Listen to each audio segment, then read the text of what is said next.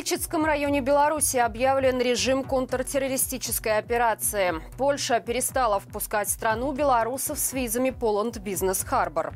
В Беларуси возбуждены уголовные дела из-за зимних травм и гибели граждан. Подробнее об этом и не только я расскажу вам далее. Вы тем временем подписывайтесь и ставьте лайк этому видео. Режим контртеррористической операции объявлен в Лельчицком районе, который находится в 10 километрах от границы с Украиной. Об этом, со слов КГБ Гомельской области, стало известно из провластной газеты «Светлое житё». Население района просим сохранять спокойствие и подчиняться требованиям сотрудников силовых структур, говорится в сообщении. Эту информацию подтверждает также телеграм-канал «Матолько Хелп». В нем говорится, что в Лельчице из Минска прибыли по меньшей мере три вертолета. Важно отметить, что в случае введения в Беларуси режима контртеррористической операции силовые органы имеют право беспрепятственно заходить в жилые дома, использовать личные средства связи граждан, а также ограничить въезд и выезд из зоны КТО. Позже журналистам Еврорадио все же удалось дозвониться до Лельчицкого райисполкома, и там сообщили, что объявленная операция связана с учениями. Маланка продолжит следить за ситуацией. Беларуси возбуждены уголовные дела из-за зимних травм и гибели граждан. По информации Генпрокуратуры, с ноября прошлого года за оказанием медицинской помощи в связи с различными травмами обратились более 15 тысяч человек. Некоторые из них тяжело пострадали. Прокуроры заявили, что дадут принципиальную оценку качеству исполнения должностными лицами ЖКХ своих обязанностей по очистке улиц и территории от наледи, а также своевременного удаления снега и сосулек с крыш. В отдельных случаях по фактам халатности, повлекшие травмирование людей, возбуждены уголовные дела. Напомним, в декабре в Витебске из-за упавшей с крыши глыбы снега погибла женщина. Аналогичный инцидент произошел и в Могилеве, где пострадавшая получила тяжелое увечье. Польша перестала впускать в страну белорусов с визами Poland Business Harbor. Об этом медиазоне рассказали в компании Visa Helps, которая оказывает помощь при получении таких разрешений. Компания известна о трех белорусах, которых развернули на границе. Причиной стало отсутствие документов, которые подтверждали бы целевое использование этого типа визы – рабочего контракта, B2B договора или открытого ИП. Некоторым белорусам с PBH так и вовсе ставят запрет на посещение Польши на протяжении шести месяцев месяцев. Другие источники медиазоны тоже подтвердили эту информацию. Оказалось, что белорусов с IT-визой, которых развернули на границе, гораздо больше. Польшу не пускают даже тех, у кого есть приглашение от работодателя. Напомним, с такими проблемами белорусы начали сталкиваться после того, как Польша объявила о приостановке действия Poland Business Harbor. В Литве тем временем глава комитета Сейма по национальной безопасности Лаурина Скощунас добивается лишения вида на жительство тех белорусов и россиян, которые регулярно, чаще одного раза в месяц в течение года возвращаются на родину. Помимо этого, политик собирается зарегистрировать предложение о запрете баллотироваться и голосовать на муниципальных выборах гражданам Беларуси и России с постоянным видом на жительство в Литве. У 43-летнего политзаключенного Степана Латыпова в колонии началась цинга. Об этом стало известно изданию «Позерк» от источника, знакомого с ситуацией.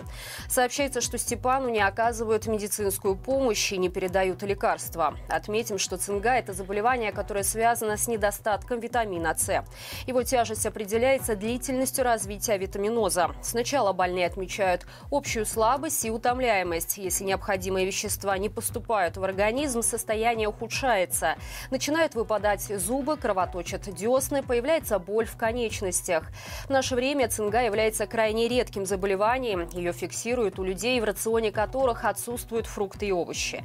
Напомним, Степана Латыпова приговорили к восьми с половиной годам колонии по обвинениям в создании дворового телеграм-чата и сопротивлении сотрудникам милиции при задержании. Из-за невыносимых условий содержания на одном из заседаний Степан пытался проткнуть себе горло ручкой. С октября этого года Белавия ведет собственный черный список авиадебаширов, которые не смогут купить билеты перевозчика. Такую норму закрепили в обновленном воздушном кодексе Беларуси. По словам начальника службы безопасности авиакомпании Сергея Павлюкова, ситуация стала настолько серьезной, что пришлось принимать столь радикальные меры. В частности, за последние несколько лет на рейсах Белавия произошло немало громких инцидентов с неадекватным поведением граждан. Например, в прошлом году пассажир, который опаздывал на свой рейс в Минск, решил, что если сообщить о его минировании, это даст ему необходимое время. Однако план не сработал, и мужчина оказался за решеткой. Годом ранее сразу два пассажира, которые следовали в Турцию и Египет, начали перелет с горячительных напитков. В итоге все закончилось дракой с бортпроводниками. Павлюков также напомнил, что на рейсах действует запрет на употребление алкоголя, кроме того, который предлагает персонал. Поэтому некоторые пассажиры снимают страх перед полетами еще в зоне вылета, а уже в самолете оказываются в неадекватном состоянии. Напомним, в черный список Белавия попадут те, кто уже нарушал правила поведения на воздушных судах, а также привлекался по определенным административным и уголовным статьям. Учительница младших классов похвасталась ТикТок своей зарплатой и вызвала массу вопросов у комментаторов. По словам Анастасии, работать она начала после окончания колледжа, когда ей исполнилось 18 лет. Тогда ее зарплата составляла примерно 1100 рублей, которых ей явно не хватало. Однако недавно она выложила новое видео и обновила информацию о своих доходах, которые существенно выросли. Автор ролика похвасталась, что за январь с большим количеством выходных она получила 1600 рублей.